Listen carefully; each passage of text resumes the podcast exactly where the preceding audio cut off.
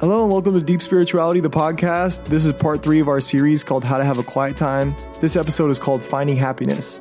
Russ, Parker, Kelly, and David discuss what makes them happy and look at the story of the prodigal son and examine the dynamic between the two sons and their father. Be sure to check out our website at deepspirituality.net and our YouTube channel called Deep Spirituality.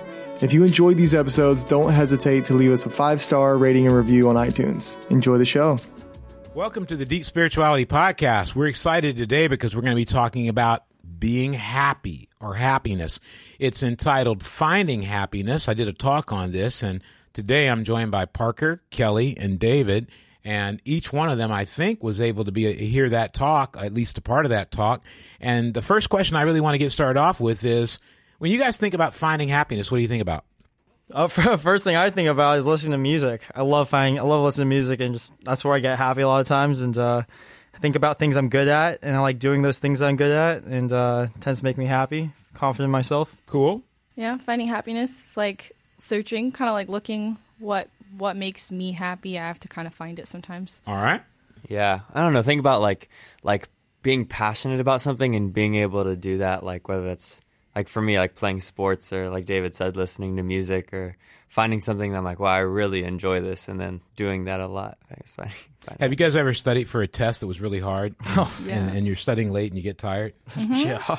So when I was in college, I was really tired. I was studying for a test, and uh, so I was like, uh, "Wow, you know, I am getting just weary here. I just, I, I, I wish I didn't have this test. I, I wish, I wish I didn't have to take it. I wish I wasn't in college. I wish I could get out of here. You know." And so I, I said I got to take a study break, and I went down uh, to it's called Store Twenty Four in Boston. I went downstairs uh, below my dorm, and Store Twenty Four was a twenty four hour like store, and I was like, I know what I'm going to get. I'm going to get lemon drops because I'll tell you what when I was studying, the one thing that would make me happy, even if I wasn't learning anything, or remembering anything, or scared, would be lemon drops. The sweet taste of sugar and lemon just did it for me. So I walked down the aisles and I was look. I always got lemon drops. So I walked down the aisle and I was like, okay, I gotta get some lemon drops. And I looked down there and there were I couldn't see any lemon drops. And I started to freak out. That was my happiness, and I couldn't find it. Right. And so I start scrounging around and looking and bending down, and I suddenly I see in the back that little that little glisten of light and cellophane, and I go, "There's one left." And in that moment, I had found happiness, right? Nice, nice. And I reached down there, I grabbed it, pulled it back, and someone had opened it and had been eating out of it. And in that moment, I lost happiness. Crushed. I was never happy again. It- it- it- I was never happy again. Still to this day. So the thing about happiness is if you pursue the wrong thing for happiness, you end up disappointed. yeah, True. And the story of today is a story really about two sons. And a lot of people know this is the prodigal son story, but I actually think of it as the lost sons story because it's actually about two sons. Hmm. One is, in my view, worldly. He's looking for control. The other is religious. He's caught up in performance. And we want to start out just looking at this idea. Our worldly pursuit of control and religious preoccupation with performance is responsible for the majority of our unhappiness. And so I think a lot of times we're trying to either control if we're not particularly spiritual or church going or, or, or, or religious. And a lot of times when we are religious, we're we're seeking to perform. We're trying to get our performance right to be happy. And so I, I want to look first at the younger son and talk about the worldly. And obviously you can have a different view on the scripture, but I try to take a, a new look, a fresh look that applied to me and I hope applies to a lot of people and they get out of it. But the worldly, choosing faith over control. Uh, it, it, making a decision in your life that you're not going to pursue happiness by saying, "Can I control everybody and everything and the outcomes of everything?" But I'm going to get excited about choosing faith. Let's go ahead and read the scripture and take a look at this, and you guys can get real involved on talking about your ideas and your thoughts. Luke 15, verse 11. Then Jesus said, Once there was a father with two sons. The younger son came to his father and said, Father, don't you think it's time to give me the share of your estate that belongs to me? So the father went ahead and distributed among the two sons their inheritance. Shortly afterward, the younger son packed up all his belongings and traveled off to see the world. He journeyed to a far off land where he soon wasted all he was given in a binge of extravagant and reckless living.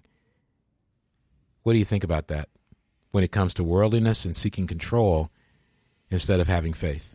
Well, I mean, he thought he knew what was going to make him happy. Um, he didn't ask like, "Hey, what do you think, Dad?" He Can was you like, personally this- apply that to yourself at all? Um, do I think I know what's going to make me happy? Yeah, I can think. Like choosing control because you get what he's doing. Um, Yeah. he's sitting at home and he's going and may, you know you guys are younger and you've not been out of your houses that long, and so when you're sitting at home, your parents are usually the greatest obstacle. And so many times you go, I can't be happy because my parents are keeping me from doing Right, this. right, my right. parents are getting, but what it is in your teen years, you're starting to try to get control. Right. Yeah. Right. And every human being is trying to get control. This kid goes, All right, my dad's been in control. I want control. Mm-hmm. And so he thinks, I'm going to be happy if I can get control. Have you guys ever experienced that battle of choosing control over choosing faith? That's what I'm trying to find out. I'm trying to get you to tell me about yourselves a little bit. Yeah, well, absolutely. I mean, I'll say like when I went to um, when I went to college for my first year, I remember the sense packing the U-Haul truck and feeling the sense of freedom. Like I'm about to leave the nest, and in some ways leave like the sense of um, control that my parents had over me. I'm like I'm gonna go, you know, see the world. And I guess in the in the scripture sense. And uh, I remember going to to college and feeling like there were all these things that I've never tried before. And I remember thinking these are the possibilities that I've just opened up. I can uh, do it without my parents finding out. I can do it without, or you know, I can do it without um, having to worry about people saying no. I can just kind of do my thing. And I think it's, um, I think it's, uh, yeah, that was like the first time I Did think it feel like freedom? It, it did feel like freedom. Yeah, it felt like there were a lot of things I could do. I I didn't like. Did you do all of the before. things or just one of the things? No, I mean like not everything. Are you still but- doing all the things? no, yeah. I mean, the list continues. Um, no, yeah. I mean, there's. I, I think to this day, I think it's that's when it kind of started. But like, I think to this day, there there seems to be new things that keep coming up where I'm like, I haven't tried that before. I want to try it. Yeah, yeah, Um, absolutely. yeah, and that can be hard because So you can relate to this dude. totally for sure. How? What, how? How? do you I mean, to? I mean, uh, how can I relate to it? I mean, like, I think there's a sense for me where I feel like I'm missing out on something. Like, if I'm if I see people having a good time, I'm like, I want to have a good time with them. I think that for me, growing up in the growing up, you know, in church, it was a, there was this idea of I have to put on this image. So for me, it's kind of hard because. I actually identified more with this this guy at first, but I'm also really religious, which is the older son, right? So it's hard for me because I'm like, okay, who should I say I relate more with? But Well, when I was in college, there was a video or movie I came out called "Sex, Drugs, and Rock and Roll." oh, nice. That was it, right? you go. Those were the three choices. Oh, that, oh those when are I went three to movies. college, those Oh, were the uh, choices. You're like, okay, is it sex? Is it drugs or rock and roll? Sure. Right? I wasn't particularly into rock and roll. I was more into, you know, Motown. But I'm just saying that I think everybody out there, hopefully everybody out there listening knows that when you go to see the world, you're not talking about the sights in Paris. So Yeah. Right. I think when you go to college, you're going, I mean, people won't like thinking this way, but some of the most enjoyable things in my life, if, when I went to college, were, were, were called sins in the Bible. yeah. But, you know, and freedom Right. was freedom to do whatever I wanted to do, Right. Wherever I wanted to do it, and I think it wasn't even that I always enjoyed doing the things; it was that I got to got control. Right. I gotta try it. And there's that sense of I think it for me. I think I told myself going into college. I, I think it's time that I try it for myself. Yeah, I remember my dad. I remember telling my dad one time. I think it's time for me to learn my own lessons. Like, Yeah. you don't need to tell me what you did when Right. you were in Boston. I want to. I want to experience it myself. I want to follow myself. right. And that was kind of my way of saying I want to see the world, and you can't tell me I can't do it. Yeah, yeah, yeah. And, and that's in all of us, right? Because you're kind of getting your identity when you're a teenager. Right, yeah. And you're like, man, and I think a lot of times as teenagers, right, you folk, I did this. I had more attitude toward my parents because I was so focused on my parents, I had no focus on God. And so if I could get them out of my way, then I could be who I wanted to be. And I think that's where this kid was at. And a lot of people don't realize when, that they're seeking control Yeah. that they want to get control of their life. They want to do what they want to do. They want to, and it, it isn't even always that they want to do a sin. Sometimes it's like, I, I don't want to major in engineering. I want to study art. You know what I'm saying? But it, it, and that, that, that whole battle goes on. My position on it is that I think a lot of times we confuse trying to do, become who we need to be with trying to get control of who we want to be. We want no one to be able to tell us no, mm-hmm. no one to be able to stop Right. us. You're not saying anything, Parker. You're looking at me like you've been listening to some music over there. I'm just I, I'm just trying to think about like like why like I feel like I do have this sense of like I want control and I want to be able to choose whatever I want to do, but I'm like like why do I want that? And I think I don't know. In my teenage years, like I think you asked a beautiful question. Why do we need control? Mm-hmm. You know, I, I shared about a few things the other day. One is fear. When I was young and still to this day, fear of rejection I think is my greatest fear. Fear of rejection. Um, the other other thing is just idolatry, which is in the Bible, which is envy and jealousy. Like a lot of times, those those things motivate me. I want to I want to I want to get control of my life so I can get what I see other people have. Right. I want to be able to get control of my path, you know, so no one can tell me no and I can have what I want. And then just insecurity, being driven completely by not being happy with who I am. I think a lot of control is is I'm either insecure, I'm envious, I'm jealous. I've got something inside of me driving me to be discontent with who I am and what I want. I think I don't know what I was what I was thinking earlier is like, and maybe this this uh, sense of wanting this control comes from just like uh, general unsettled and general unhappiness. I Sure. think as a teenager that I think a lot of people feel. Like, Yeah. I remember being a teen, like you just said, trying to figure out who you are. Like, Yeah. and I was like. I'm at, especially I'm the youngest of three, so growing up with two older brothers, I felt like I had to be someone. I had to do something because they Right. were both super successful. Right. And I was like, well, everything I do now is because of my parents. I feel like they always tell me what to do, and I do it, and and that doesn't make me happy. So I'm like, well, I want to do what I want to do. Yes. And I know what I want because I'm 13. like I know what will make me happy. So let me go do this. And I think. Uh, I think these are important emotions to help. I mean, a lot you guys are in college and and have been in college, you- you know, graduating, about to graduate, go on and do graduate stuff. I think a lot of what you're talking about, you have to understand the people listening right now. Uh, some of them are parents, and you're you're going to help them understand their kids when you talk about this. Some of them are college students, and they don't know why they're so angry at their parents or angry at life. Uh, some of them are uh, out there feeling super insecure, like you know, I'm not smart, I'm not tall enough, I don't, I'm not beautiful enough, I'm not whatever. And and and, and many times we're trying to steal that that feeling. I mean, I think that's partly why I started playing basketball.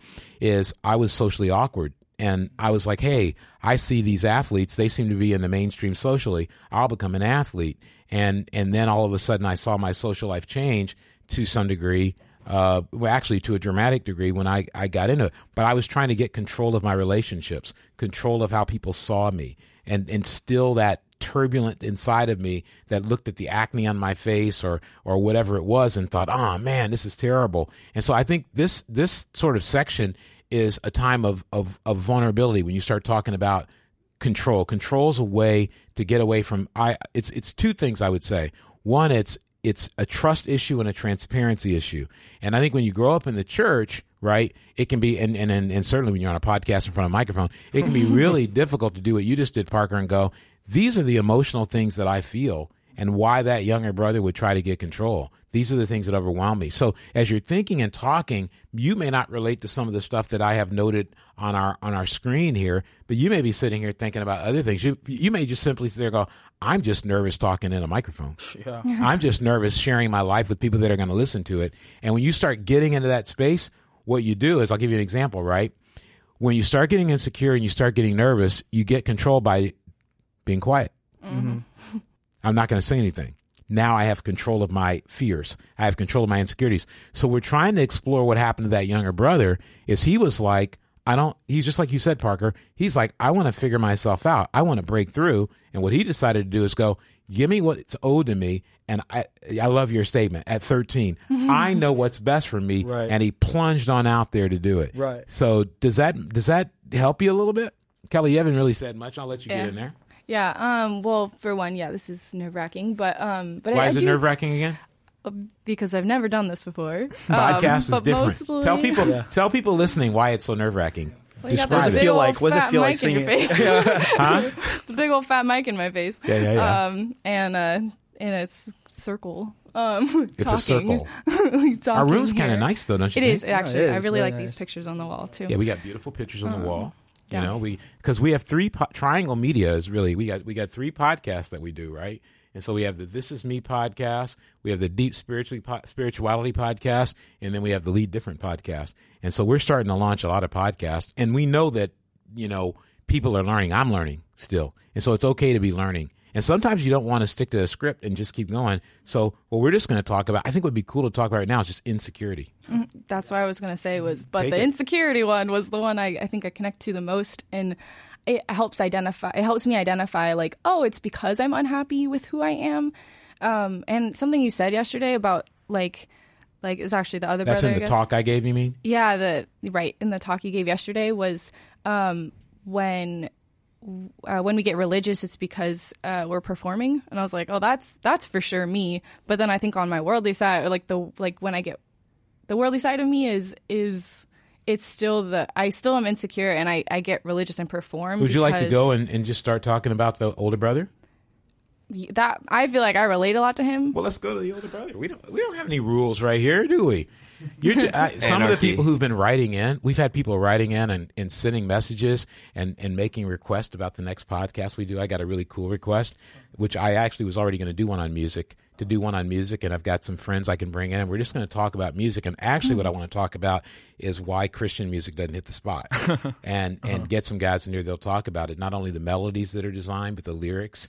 And I like what Bono uh, told Eugene Peterson in, in, a, in a in a talk he did this on YouTube, and he said, I, I want I want Christian music to be more honest. He goes, I just don't want to hear that everything's perfect in my life. I want to hear about your bad marriage. You know what I'm saying? And I think so. So some of it is I want to have that great podcast, so it's fun, and I want to get people like you guys used to doing podcasts. I want you to talk more than I talk. I'm mm-hmm. trying. I'm trying to get you, and you just got to relax and and take it easy because a lot of people really want to hear what you have to say. Yeah. And and and and I I find that I learn a lot when I'm talking. Like I make mistakes. I talk too much, like I'm doing now, and you just keep going. You just go. You know. What, what people are doing is they're enjoying it, but a lot of people have told me they're driving in their commute and they love just listening to it. Uh, some people have told me, "Hey, while I'm doing laundry, I just put it on and I just get to enjoy listening to it." And and I I just don't worry about you know people people people want to have a conversation that's a spiritual conversation and you don't have to get it all right there's no right technique i listen to a lot of podcasts and so you can really relax but we're just going to skip right over that younger brother who we, and I, i'm the one in the room that relates most to the younger brother because i was crazy i was like you know, godless and not interested in God or none of that stuff and full of worldly ambition and trying to get secure by achievement and all that. But I think I got a group in here that's going, uh, we don't totally relate to you. So we're going to talk about the older brother choosing relationship over performance. So why don't you guys first say, why do you relate more to this guy than the other guy?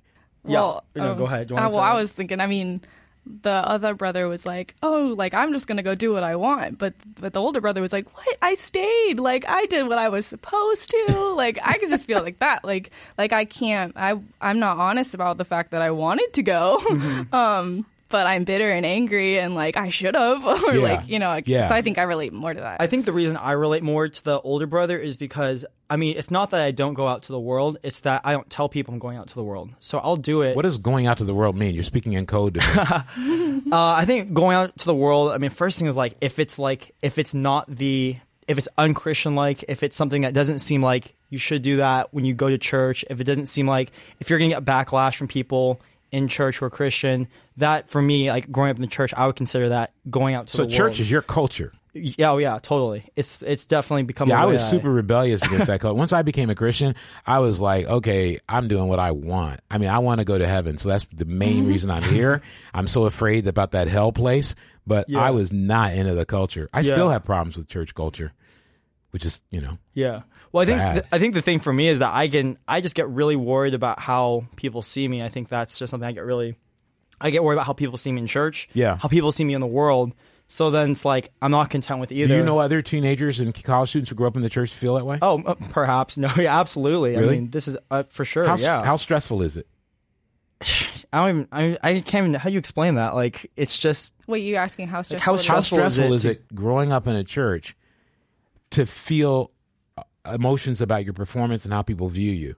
I don't know. It's- I- It's Man, yeah. it's crazy. I think I, I relate more talking about the older brother, younger brother. Definitely more to the younger brother. Yeah, definitely more to the younger brother just because, um, like I saw my older brothers do the performance and they were like super successful in football and school and having friends and all that stuff. And I felt like worse at all that stuff. So I was like, you know what? Like I didn't ask for my inheritance and leave, but I kind of definitely left from the norm of like, cause my parents, like we grew up going to church and I would still go to events, but I wouldn't listen. I wouldn't do anything. So Yeah. I rebelled completely in that way.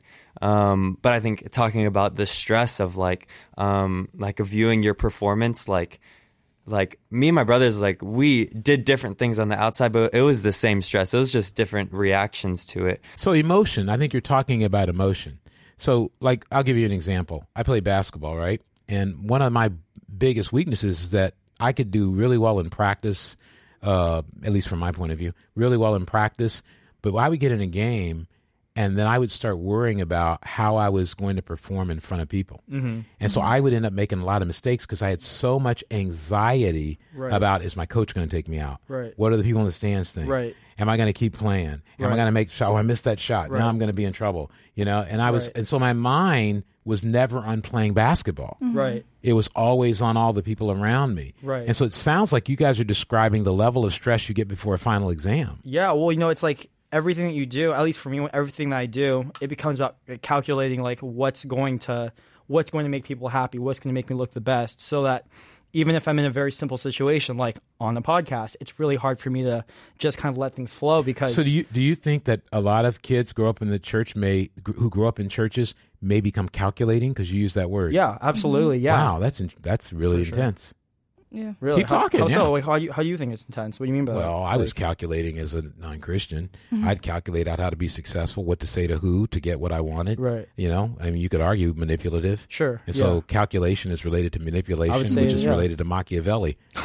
Machiavelli writes, but he wrote a he wrote a whole tome about how a leader manipulates and controls everybody. Mm-hmm. So in reality, when you're performing, you're controlling. So it's not that different than we're talking about the younger brother. You're trying to control what everybody thinks of you. And I'm not accusing. I'm saying Mm-hmm. No, what yeah. I'm learning is Right. I'm going, wow, okay. So there's this tremendous pressure. So that means there's high potential for a kid who grows up in church going, I'm gonna I'm gonna perform and say I believe the Bible. I'm gonna perform and say I want to be a Christian. I'm gonna perform and go, I really like devotionals and mm-hmm. church services. I'm gonna perform and say I really like the music, mm-hmm. tap my few feet to it. But in reality, I'm doing all that as a calculation uh-huh. until I can get out of my house Right. and get free and go to college or uh-huh. something. Right. Yeah. Or you just keep faking it until a, a tipping point where you're like, I'm done faking it. I'm just going to come handle clean and I'm just going to leave. I'm going to split. That's intense. Yeah, Yeah. definitely. That's intense. You're gonna say more? I am mean- into Well, I this. was gonna- this is like yeah. this is like was like- watching. this is like, what? what's my? Yeah, what you this is like watching a good TV know, series, yeah. man. What do you think, Kelly? This is like Stranger Things. I'm enjoying it. It's like wow. I mean, you guys are. I- Yeah. you- if you're not, if you're out there listening, these three really believe it. I think Parker's over there calculating what he's going to say. By the way, That's what makes it so hard. these three really, the- they mean- really believe it. I mean, they're not Yeah, faking. They're not. They're they're in here. There's some intense looks on their faces, and there's some stress. And and and and I'm not saying that in a negative way. I'm saying that because as a parent of a teenager, I'm looking and going, "Wow, I'm not sure that I understood how immense that pressure is." And that you end up being torn apart by trying to live multiple lives. Mm-hmm. Is that would that be correct? Absolutely. Yeah. Mm-hmm. Yeah. Well, and I think well, I think that's what makes this so hard is it's like we're always calculating and so it's like, okay, what do we say now? But I think growing up I was some my parents are divorced and then one like they both go to church, but I think the I live with my mom and my stepdad. Um, and growing up with them, they they taught okay, read your Bible, pray. You can't you can't do anything else unless you've done that. Um, and so what I learned was okay, if I want to watch TV, I have to read my Bible. And and so I would read a scripture. I actually one time I found like this the shortest verse, and I was like, I read a whole psalm. Let alone you know I forget which chapter that is right now, but um, but I you know like that's what I had to do to get what I wanted. Um, and so so I mean that that's something I struggle with every day. Is I in order for me to get what I want, I have to perform right. I have to read you know my scripture and I have to pray. Um, and so it it it did create a lot of stress. So, so in a way, it's no different than someone who doesn't grow up in the church. Meaning that you figure your parents out, you figure out what do they want. Right. I'll give it to them to get what I want, Right. and so it becomes a transactional relationship, is what you would call it. Which is church becomes the means by which it's the currency. Yeah. And so, what a parent you would say to a parent is, you better figure out right now that your kid can learn that church is the currency of how you're going to make this parental transaction. You want me to, you know, uh, uh, uh, go to church all the time, then I need to get this. And maybe that's how kids get smartphones. I don't know. you know, I mean, they maybe that's how they get a car. I don't know. I mean, is that is that kind of what we're talking about? That's how they get to go the trip they want to. Is that what we're talking about? The the transaction is that what you mean? Yeah, the Like, get what transaction. I want? Mm-hmm. Meaning, meaning, I figure out my parents. What do my parents Yeah, want? it's- I Yeah. give you what you want. Now you give me what I want. Yeah. Well, like, in a way, I mean, I don't know. I felt like, I mean, my mom will tell you, I, she was like, I didn't think you were going to become a Christian ever because I, just to her face, I was actually really mean, and I would I would be like, no, I don't want to do that, but like everywhere else, I was like the happiest kid. Nobody would Oh. ever think ever think I would do anything mean, you know. And Yeah. so so. I, I think I felt so much pressure everywhere else that when I came home, I was like, I can't handle it anymore. Like I'm That's that breaking point that uh, David was talking about. Mm-hmm. Right. And that's actually a good thing, right? It's actually good when you're yourself at home Mm-hmm. because then that's the real thing. That's the Yeah, real I was gonna say I'm completely different. Like I was um, super nice to my parents and like mama's boy, and like I like loved my parents, but I was like am, yeah. like. I mean, for the most of my like high school life, like lied to them about my whole life and everything, and was like completely different. So I'm just asking, like, what, like, Kelly, like, for your relationship with your mom, like, how did that, um, like, it probably hurt a lot at the time because you were being mean, but like, what did that like what do you see are the kind of outcomes of that now because i think with me with my parents like um, i ended up like wanting to work on my relationship with god and my relationship with them so i told them like everything i've been lying to them about and it was like really hard and even still there's like this like i'm still i'm close with my parents now but there's like uh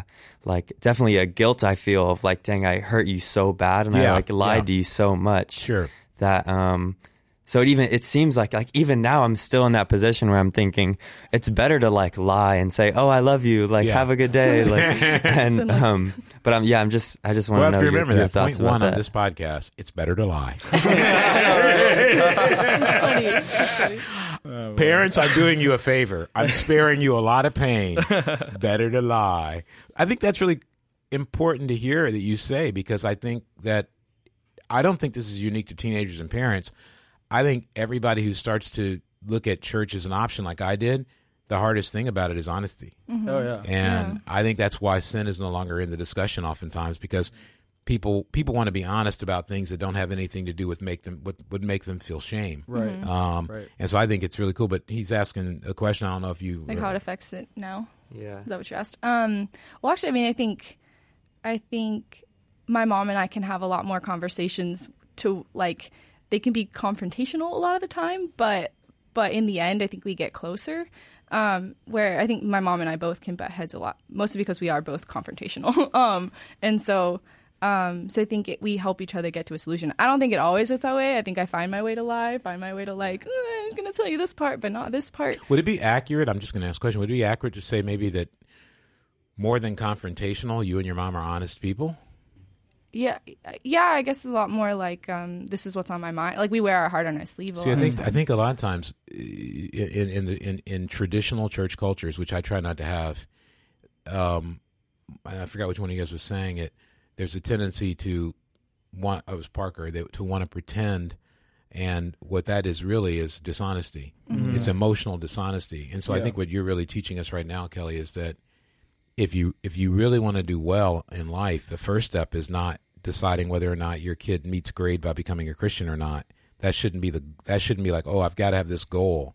It should be is there going to be emotional honesty in the relationship? And I think what Parker you were explaining is really cool because you're talking about I got to a point in my family where there was emotional dishonesty on my part because it's not really I, again, I think people get they overhype sin. I think religious people overhype sin, mm-hmm. and we use it as a, a gradation of performance. And so mm-hmm. when you look at the, Luke 15 is the chapter we're talking about, the prodigal son. We're talking about verse 25 right now, the older son. We haven't read it. I'll read it for you in a little bit. But what we're really talking about is two guys who took two different paths. And I'm I'm I'm changing my thought process listening to you guys. The younger son said, "I'm going to be emotionally honest with you. I don't want to be mm-hmm. here.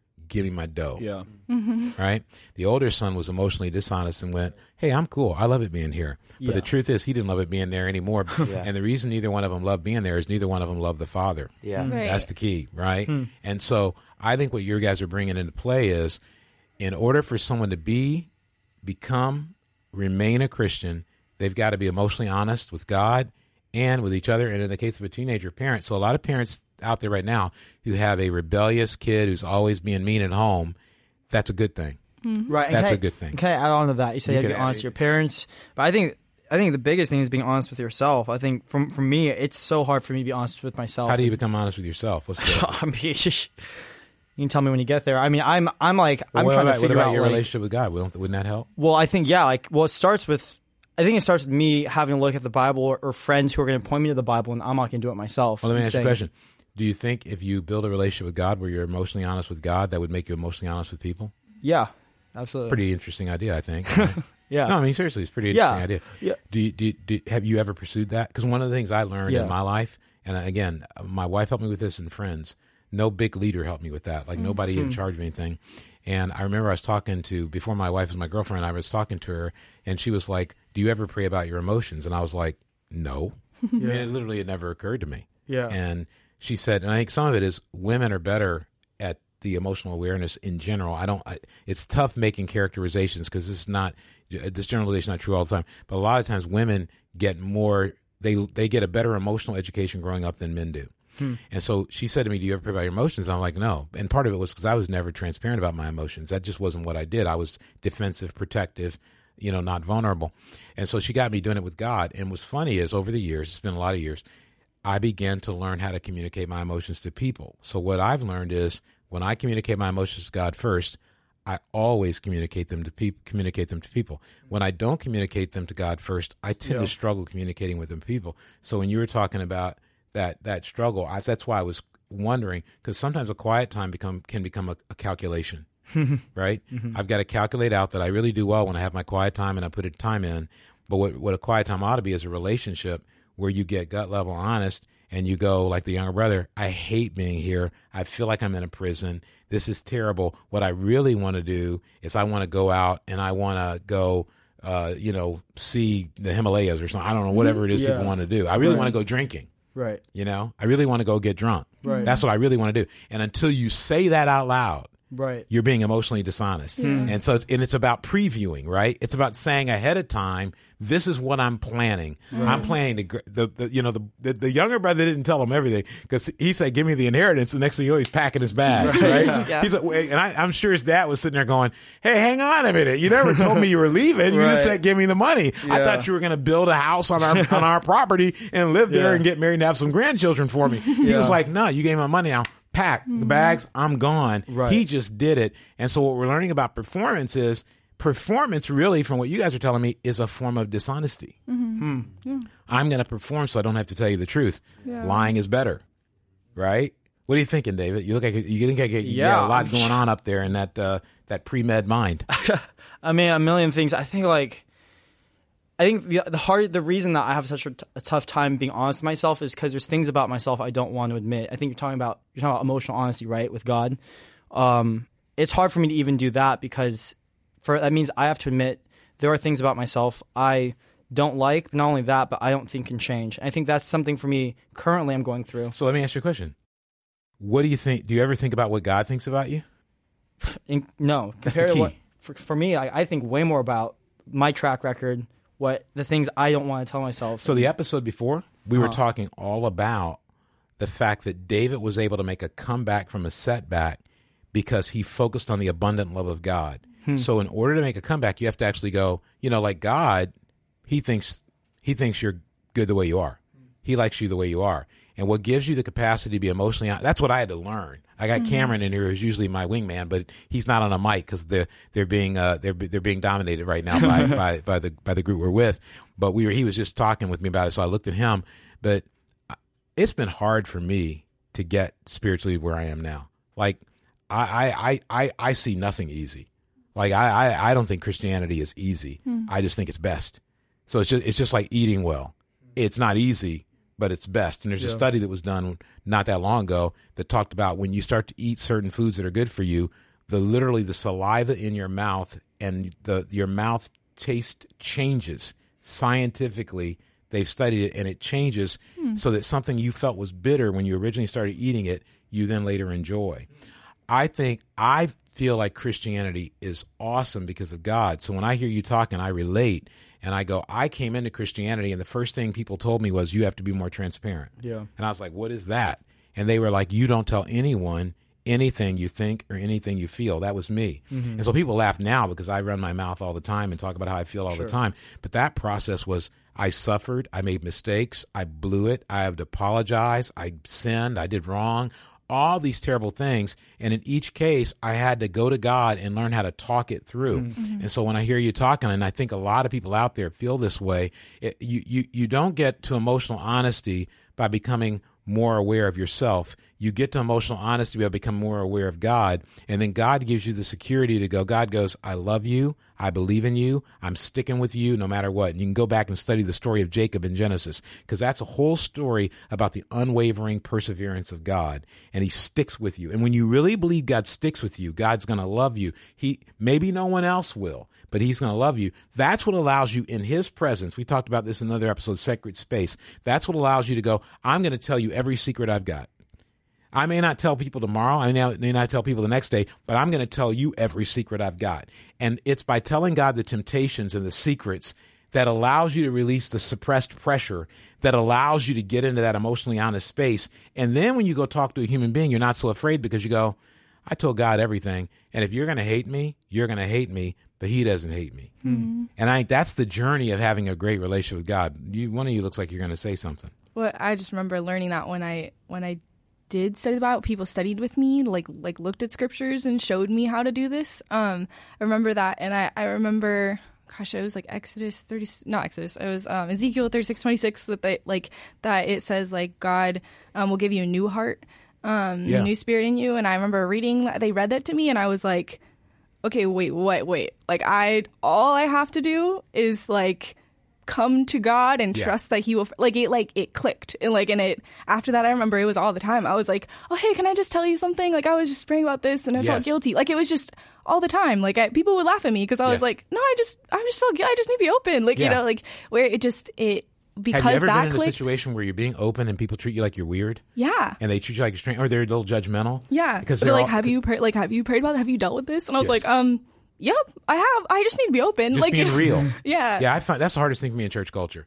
Is you start being real and people are like, "What's wrong with you? Yeah. Mm-hmm. Why don't you have more discipline? Why do you act that way? Why do you listen to that kind of music?" Right. Yeah. I mean, Yeah. I'm I'm like you know old, much older than you guys. People do it to me. If like if I go around and go, "Yeah, I was listening to J Cole because I got a, a I got some music from Parkery." You listen to J Cole? Doesn't he swear?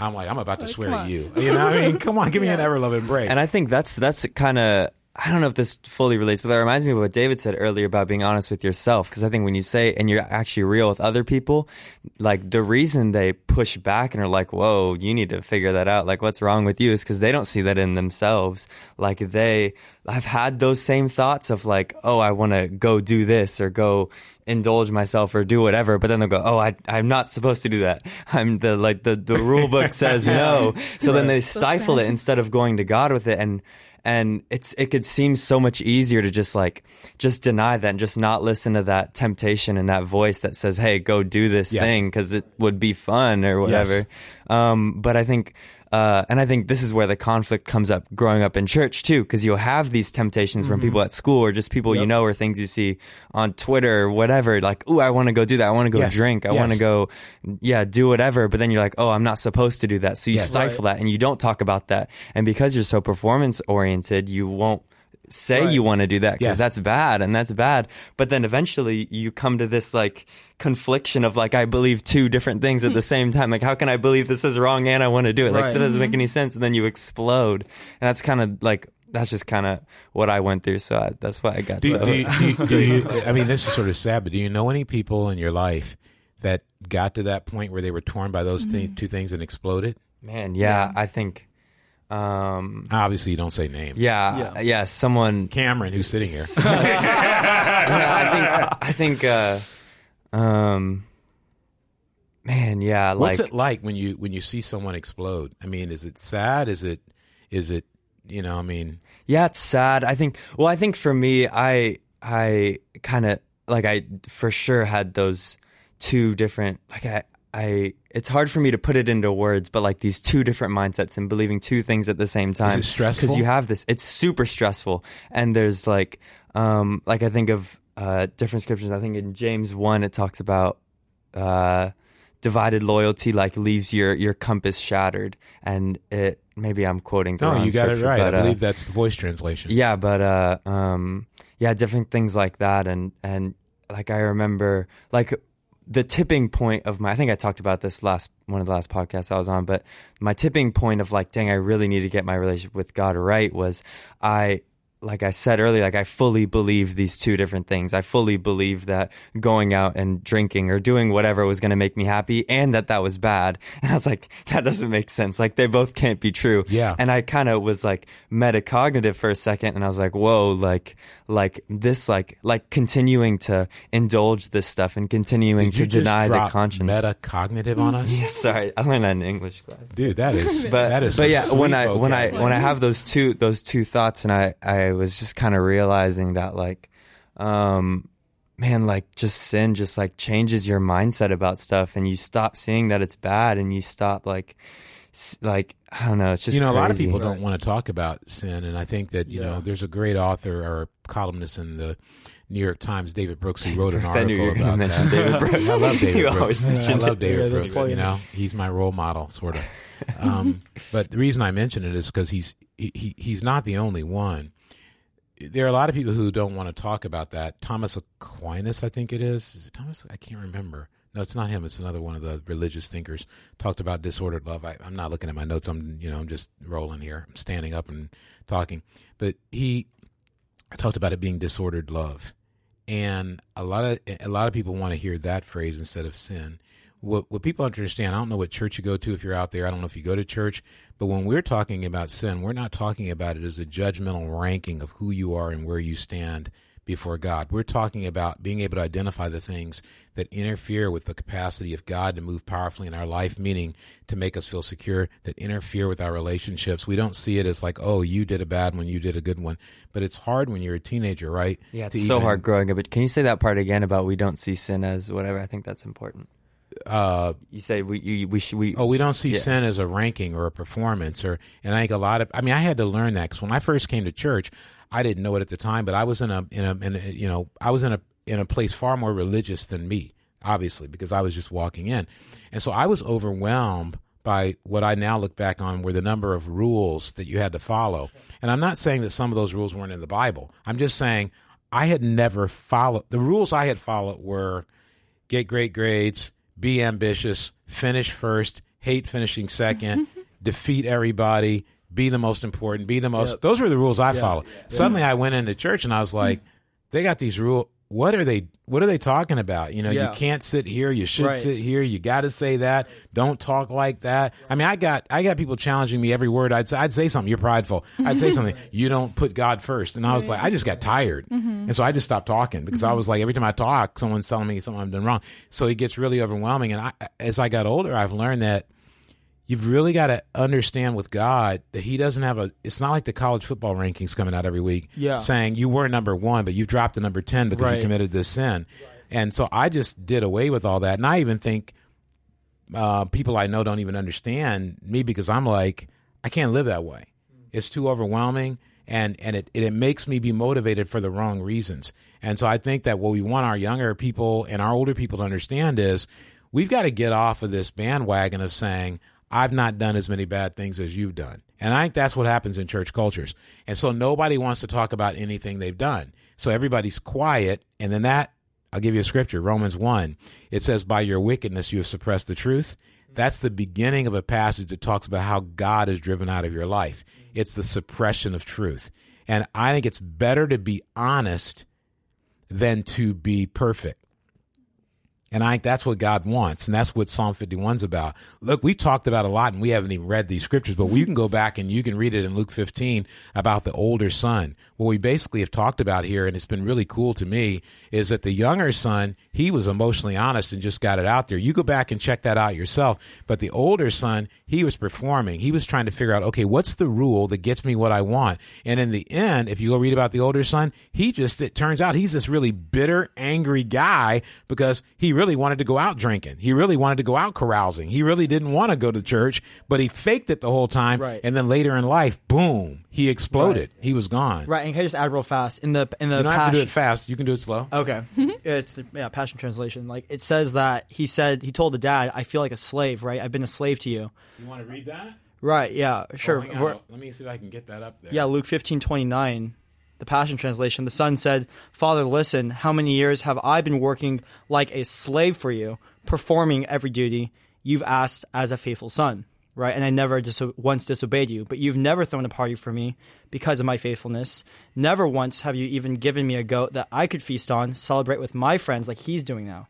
You know, and I think for me, the hard, one of the hardest things for me to admit is that I feel like a slave to the rules, to people, to my to what I want to tell myself who I am. yeah, yeah. And it's, it's everything we talked about, about dodging the truth, right? Like that's I think that's when I'm like a slave. And the scary thing about being honest, I think I'm learning is that when you make that decision to be honest, it's not like you can go back because then people start knowing what's really going on. And you have to decide. it's either like I'm going to do this for real and actually choose to do it, or I'm not going to do it at all. And I think that's the hardest thing because I want to be half in, but not really live the full life. Where I'm like I'm going to put everything out there, including this is how I felt like a slave. But really, it's because I'm being religious. I'm performing. That goes back to control too, like having that back, saying I'm not gonna like give it up to God. I'm not gonna let Him choose. I want to like hold on to this little piece. Yeah. Yeah. it's like the not trusting, like not trusting God, because really you end up he ended up missing he ended up missing out on everything that he was given. Like he was given a place to stay. Exactly. He was like he he, yeah, he had a really good life. He just couldn't see it because he was so bitter um, at not like because he wanted what he didn't have um, and wouldn't be honest about wanting. Yeah, and he was outside of the party. He could have went in and got some of that fat and lamb. Well, look at what the Father says in Luke fifteen thirty one. The Father said, My son, you are always with me by my side. Everything I have is yours to enjoy. He was basically saying, You could have done whatever you wanted. If you had just if you had said, Hey, I want to build a house, if you'd said I want to go here, I want to do there, I didn't stop the younger son. He goes, Look, I just want you to enjoy this. I think a lot of times in my life, I don't know how you guys feel. I sometimes forget that God wants me to enjoy life. And there's so many books out there about how Christians suffer, and I've suffered, so I understand. There's so many books out there about how your sin's going to take you down, and so many sermons. But we can sometimes forget that God really actually wants us to be happy. And I don't think He just wants us to be happy in heaven. I think that's going to be beyond our expectations and beyond our descriptions. But I actually think, I mean, you look at this, He says, Everything I have is yours to enjoy. It's only right to celebrate like this and be overjoyed because his brother here was once dead and gone, but now he's alive and back with us again. He was lost, but now he's found. I think God. I, there's the scripture I love in Romans eight twenty eight. The voice that says that He wants to work everything out. He orchestrates everything so that our life will turn out to be something good and beautiful. It's taken me a lot of work in my life, and I hope you guys will think about this, and our listeners will, to believe that God wants us to find happiness. That's where we started. Mm-hmm. He actually wants us to be happy. And guess what? Owning 10 cars and being on the cover of a magazine is not what's going to make you happy. He knows in our soul what we're yearning for. And I think the father knew in his soul what those boys were yearning for. And he was trying to guide them to it, but he wasn't going to control them. And I think he was saying, dude, just like Kelly said, it's all been right here for you. You could have done anything you wanted to. If you wanted to ride the tractor, if you wanted to climb the barn, if you wanted to sleep under the star, you could have done anything you wanted. But instead, you were going and following all these rules, but never seeing the relationship. And so, this has been a great, great podcast. I hope everybody listens to this section because I'm excited about it. And uh, I hope you keep listening to Deep Spirituality. Have a great day.